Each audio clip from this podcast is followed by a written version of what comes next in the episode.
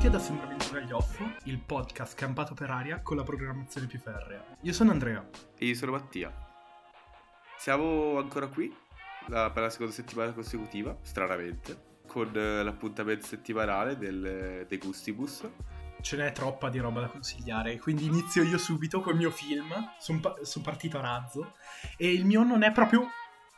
il mio non è proprio un solo film. Innanzitutto si chiama Grindhouse ed è la cosa che ha fatto Tarantino più sottovalutata di tutte. Non- molti dicono sia il peggio che abbia fatto, che non gli piace. Il punto è un'opera concettuale, sapete quanto Tarantino ami il cinema, ma ami un certo tipo di cinema, anche quello di consumo. Infatti questo è un film che si rifà al cinema dei doppi spettacoli, cioè quelle pellicole di basso livello, di serie B, che venivano date una dopo l'altra al prezzo di un solo biglietto negli anni 70 negli Stati Uniti e in Gran Bretagna. Ed è realizzato, innanzitutto ci sono prima dei trailer finti, quindi ancora più, eh, più stile cinema. Eh, addirittura uno dei trailer è Macete, cioè da questo trailer poi si è venuta a creare la saga di Macete, che è una, è una cosa bellissima. Infatti eh, Macete appunto è di Robert Rodriguez, co-regista si può dire, perché le due parti principali, oltre quattro trailer deliranti, splatter, eh, assurdi, sono eh, la prima parte Planet Terror di Rodriguez appunto, e poi A prova di morte di Tarantino, su cui magari mi soffermo un attimo di più perché è la parte che viene ricordata di più. eh, si trova anche, solo, anche da solo, mi sembra. Eh, sarebbe meglio guardare tutto insieme, eh, appassionatamente potrei dire, perché è un'esperienza di cinema bellissima che fa, fa pensare così a quel tipo di cinema un po' sotto traccia. eh, con, con Kurt Russell, tra l'altro, nei panni del protagonista, molto splatter, ci si diverte. Devo dire, ci si diverte. Tu invece che film hai scelto?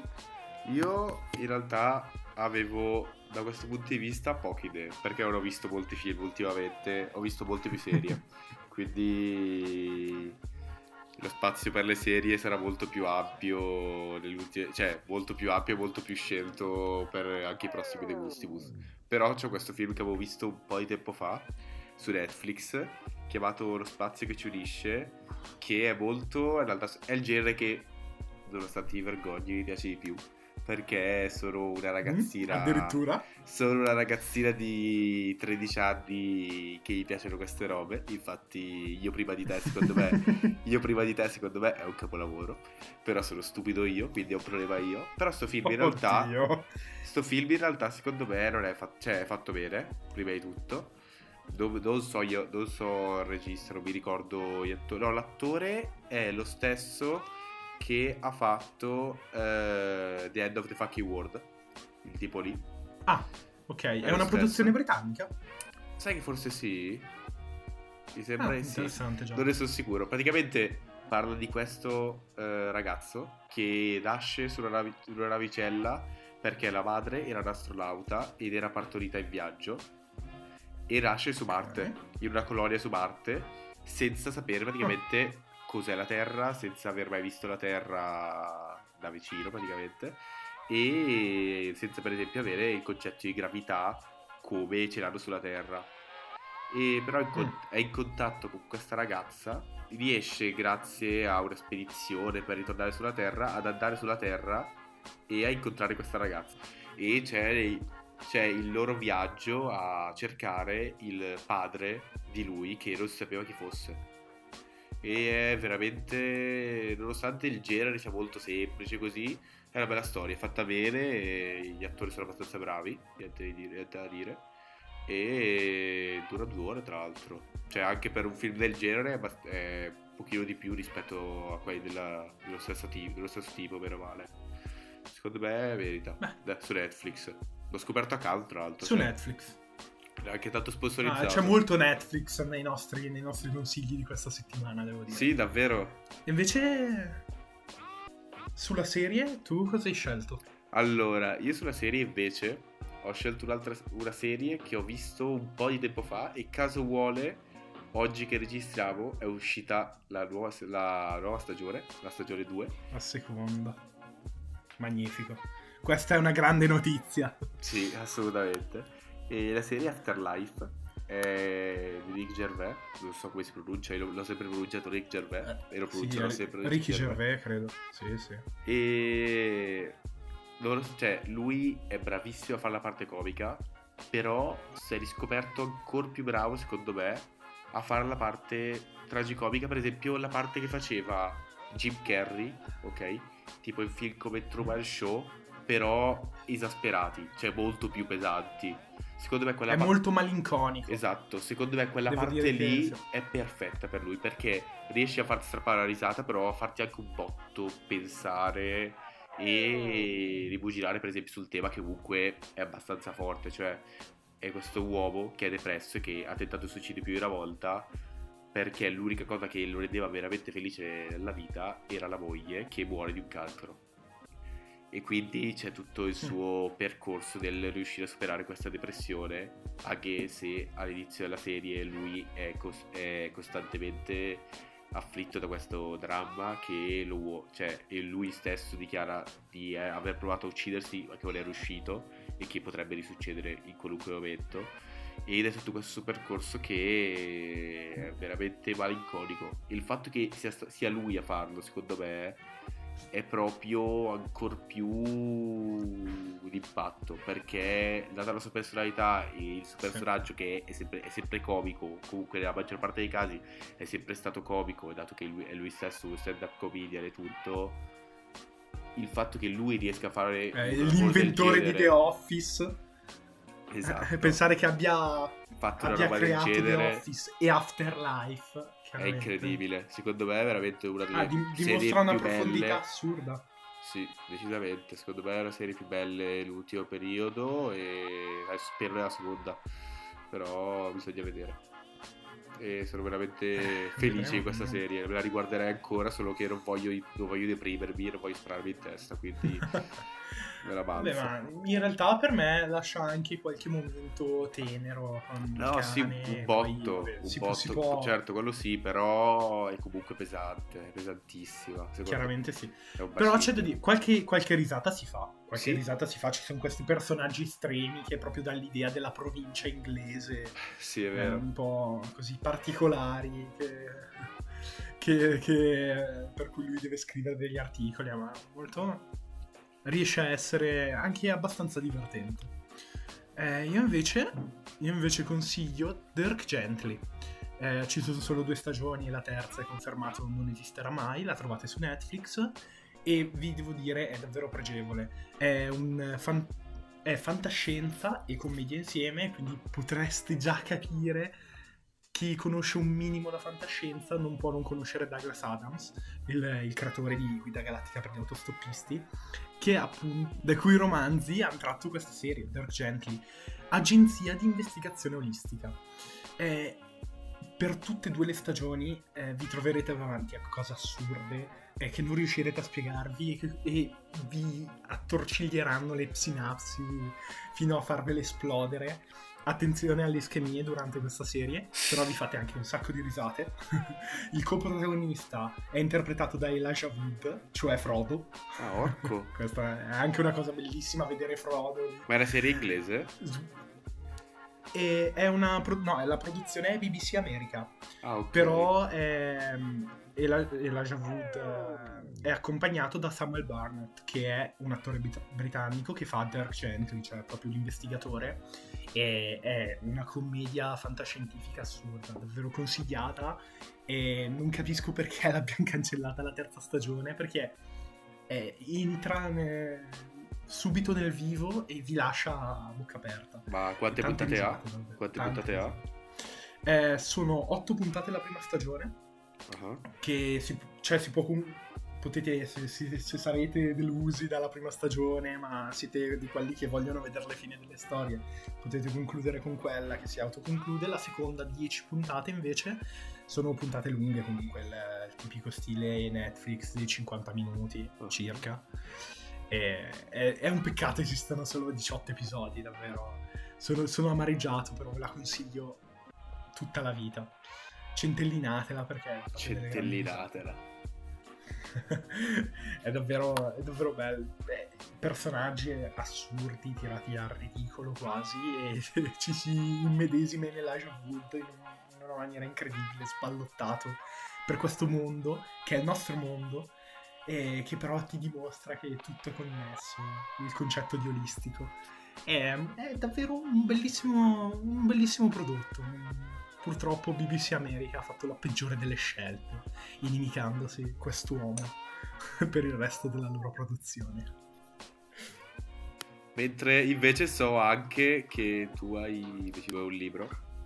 Un libro, e infatti per rimanere su qualcosa che a lei, invece che vedere, leggere, vi lascerà di sgomento, ho scelto un libro che, vabbè, eh, non è poi un prodotto così di poca conoscenza, perché è un libro di José Saramago, premio Nobel per la letteratura, non so se, se mi prendo l'idea, è scrittore portoghese, che ha scritto appunto questo Le intermittenze della morte.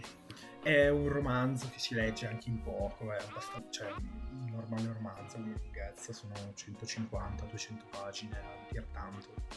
E vi proietta in un paese che viene indicato senza nome, ma da certe cose, cioè sapendo che lui è portoghese, si capisce che quella è la penisola iberica, quello è il Portogallo. Però così, un paese senza nome, non ci sono riferimenti, è molto difficile trovare nomi in questo, in questo libro perché viene lasciato molto così per, per immedesimare, perché pa- in questo paese il 31 dicembre scocca la mezzanotte il nuovo anno e all'improvviso arriva eh, l'immortalità. Chiunque si trovi dentro il confine del paese non può morire. E quindi eh, chi stava per risalare l'ultimo respiro rimane lì, pronto a esalare l'ultimo respiro nelle stesse condizioni, ma non esala mai. E, e, e, viene bloccata la morte. E sembrerebbe una cosa stupenda. E invece José Saramago ci fa riflettere quali sono le ripercussioni su una nostra società di cosa vuol dire l'assenza della morte. E in un periodo di, come questo, in cui dobbiamo fare il conto dei morti al telegiornale, è interessante anche vedere come sarebbe il contrario. È, è davvero, vi lascia sbigottiti, cose che non avreste mai pensato, le, le grandi Figo un eh, botto. Cioè... Solo il concetto, José Saramago ha prodotto un sacco di roba bellissima, anche cecità per esempio, sono sempre questi temi in cecità, dove consiglio anche questo, via. Vabbè dai, e via! all'improvviso, uno dopo l'altro, si diffonde questo morbo, sempre rimanendo nell'attuale, vedi? Sì, infatti. Per cui a poco a poco tutti diventano ciechi. E quindi ci si ritrova in un mondo di ciechi e si vedono le ripercussioni di cosa vuol dire un mondo in cui tutti diventano ciechi. E quindi niente, Saramago davvero vi proietta in dei mondi che non vi sareste aspettati, che sono il nostro mondo e chi esclude che prima o dopo in Portogallo nessuno muoia più. Ma no, vabbè, non è che non penso, cioè... Può, sarebbe... può essere, no? Pe- eh, eh, davvero, ve, ve, lo consiglio davvero tanto perché... Eh, è davvero una riflessione su, su, cosa vuol dire morire nella nostra società, su quali non solo come esperienza personale, non solo come esperienza familiare, ma come esperienza anche economica. No, poi a, secondo me a maggior ragione eh, è una riflessione, cioè adesso non l'ho letto, però da come lo dici sembra essere anche una riflessione su quanto sia sopravvalutata la vita eterna, secondo me almeno. Sì, Perché... ma è anche e poi arriva, cioè, si vede forte la critica a chi promette la vita eterna, Figo. e cosa sia la vita eterna e quanto poco valga qualcosa se gli togli il mito della vita eterna. Quindi va bene, non voglio troppo dire perché è una lettura fantastica. Beh, me lo sono bevuto in un attimo, è fantastico. Passiamo a, all'arte preferita dai filosofi de, di fine 800, inizio 900 sì, direi di passare decisamente alla musica. Questa settimana ho deciso tu- una, un album che è uscito nell'ultima settimana e che ho ascoltato tantissimo, mm. cioè dai settimane ho ascoltato penso quasi solo quello, mentre un pezzo che è uscito il 16 marzo, adesso se non ricordo male, però che io dal 16 marzo che continuo a cantare, che continuo a sentire da solo perché poi in realtà non, ha avuto una risonanza così assurda quanto pensavo, cioè rispetto a quanto pensassi e secondo me era hit assurda. Allora, l'album è La danza delle streghe di Tommy Toxic che è il secondo album che riesce a fare un anno. Il, eh, lui è uno dei due del Wickland, che è un gruppo di Roma di, molto affiliato alla Love Gang.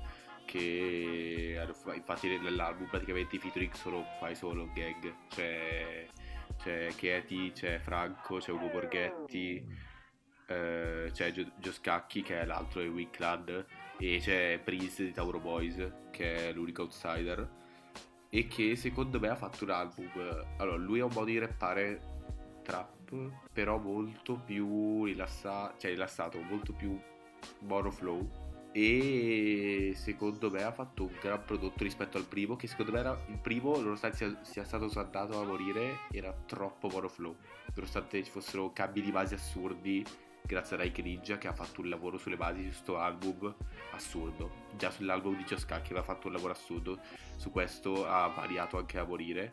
C'è anche a dire che quale basi tante le ha fatte Crookers e Rixardo, che per farti capire Crookers e Rixardo sono quelli che hanno fatto un remix strafamoso di Day and Night di Kid Cudi.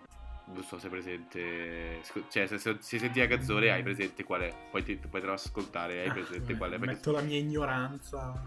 Sono sicuro. Eh, Crookers e Rick Sardo per esempio sono quelli che hanno fatto la produzione di Massimo Pericolo 7 miliardi. Ah. altro esempio però vabbè è, sono più famosi per Day and Night che è un rate mondiale. Vabbè fa niente cosa parte. Comunque oltre le basi stupende lui rappa strabene in tante canzoni. In alcune so- la, il problema di, di, questo album secondo me è che ci sono alcune canzoni troppo filler, cioè che sono state messe perché sì, mentre alcune canzoni prese singole sono stupende, me le ascolterei tantissime volte. Quelle che io preferisco di questo album sono Stregato, che è la prima, che tu parti l'album senza canzone con questo beat, è il beat più bello dell'album, che l'ha fatto Crookers che è una roba mm. assurda. Poi c'è Voci, che è mezza malinconica, però rappata anche in un modo molto vivace, così, figa. Simmetrie, che è stranissima, strasperimentale, con Pris de Tauro. E io mi aspettavo una roba molto più, mm. molto diversa da loro due. Cioè mi aspettavo una roba molto più Uh, rappata però classica invece no sperimentale da morire con Prince che can- canta però sopra la base e unendo praticamente la voce alla base quasi completamente. Ah. E invece gli altri pezzi, vabbè, oltre a quello con Franco, quello con Ugo Borghetti, Ugo Borghetti che entra dicendo sono il ministro dell'alcol, signor ministro dell'alcol, io, io Ugo Borghetti ti amo completamente, sei uno dei miei rapper preferiti, no, non è che me ne vergogno però... È un poeta, è un poeta. No, e senti avere delle canzoni, delle canzoni che ti, mando, ti mando e tu mi dici sono un poeta, secondo me è un poeta, fa niente. Sì, sì, Stai... Magari su Ugo Borghetti faremo un altro discorso un'altra volta. E secondo me è un album puntata da... monotematica su Ugo Borghetti. Esatto, rispetto a Rati Diversi che invece era un album comunque secondo me molto più completo. Questo è acerbo, ma se fosse maturo sarebbe molto più figo di Rati Diversi. Perché ha potenziale da morire. Bisogna solo vedere se lo riesce a usare bene, Tommy Toxic. Mentre l'altra canzone è Wap Wap di Zirtek, che è un rapper della SoundCloud romana. La SoundCloud romana è una delle cose che sto più ascoltando nell'ultimo periodo e la amo tantissimo. For- sono fortissimi i tre mhm. quarti. L'Iccarechi dei psicologi torna a fare quella roba che facevi nella SoundCloud romana al posto di fare quello che i psicologi, che lo fai comunque bene, però ti preferivo prima secondo me questo pezzo riesce a unire benissimo il suono perché il ritornello ti entra in testa tantissimo e poi il video che ha fatto bene che si vede che lui comunque non, non, non, non, lo conoscevo prima cioè lo conoscevo poco prima di questo. L'ho conosciuto proprio con questo e così. Lui secondo me è un ballerino. Cioè ha fatto proprio ballo seriamente hip hop ed è veramente bravo si vede anche dal video. E le strofe sono alla trap solita, niente di che, però meritano. Cioè, ha proprio un bel suono e riesce a suonare strabene nonostante sia, ti dico, nuovo. Cioè, sia una roba che secondo me in Italia se uscisse veramente sarebbe innovativo. Cioè, una roba che in America c'è già e che in Italia si è sviluppata poco. È una frontiera dell'happy trap fatta però in modo diverso. Cioè Ronald Draft Gold, che comunque era wave che mi piace, però è diversa, mm. dovrebbe invece evolversi in altri modi. Però vabbè, spero solo Beh. che riesca a portare questo movimento un pochino più extra di Roma, così, anche se quello che c'è già a Roma, alzo le mani, va, va benissimo. Vabbè, ti, ti, vedo lanciato sulla scena romana, sei davvero lanciato. E io invece mi sposto alla scena torinese. Eh, qui, devo dirlo, sono andato davvero a, a, prendere una chicca e probabilmente a molti non piacerà, però eh, è, l'album si chiama Estraneo, il gruppo Il Terzo Istante. È un gruppo di Torino appunto e fanno una musica che si può definire rock, ma il punto è i testi di questo album. Sono tutte riflessioni molto, molto profonde e su, bisogna mettersi lì e ascoltare davvero i testi. Io, vabbè, già, io sono un dinosauro, quindi ascolto molto la musica in vinile, però mh, mm, diciamo che addirittura i Doors, addirittura i Doors, eh, li sento comunque più su Spotify che su vinile Invece strano, è l'unico album che davvero ascolto solo nel supporto fisico perché mh, mm, bisogna avere la calma di mettersi lì e ascoltare esattamente quello che ti stanno proponendo. È, mh, può sembrare un po' pesante detta così, ma in realtà si, si amalgama perfettamente. Eh, dei, dei, testi che alla fin fine non sono troppo lunghi, eh, non sono incalzanti come, cioè, come quantità di, di, informazioni date, sono piccoli momenti. Eh, che, che, danno delle, delle, riflessioni davvero profonde, sono, sono poesie con musica. E in particolare, cioè, si potrebbe dire di, di, materia grigia, per esempio, un featuring con Paolo Bemminio, ma anche c'era un'altra volta che si riferisce a un, a un brano precedente, quando facevano un po' più blues quasi, eh, un brano che si chiamava C'era una volta. E addirittura eh, si, può, si può dire che questo album è fondato sui contrasti nella musica mentre sotto una, una, voce abbastanza profonda, quella del cantante, eh, scandisce il, i testi in maniera molto tranquilla. Invece, eh, soprattutto coi piatti in batteria, eh, si, si, danno grandi stop e riprese, eh, si, si, spezza molto il ritmo e si, si induce proprio a una calma quasi malinconica, decisamente malinconica che, che però crea, crea, un bellissimo effetto, un bellissimo effetto di fondo. E, per esempio Dissolversi, il brano che inizia, inizia il disco, eh, propone, questo, propone direttamente domande all'ascoltatore, eh, dice una cosa come anche a te capitava di sentirti sopraffare da una domanda semplice e propone davvero delle riflessioni eh, all'ascoltatore che vale la pena sentire. E io sono ossessionato dei pochi ascoltatori che ha questa gente, cioè solo una cosa tipo 100 ascoltatori al mese su Spotify, che capisco non possa piacere molto il, il tipo di musica proposta, ma per me meriterebbero davvero tanto.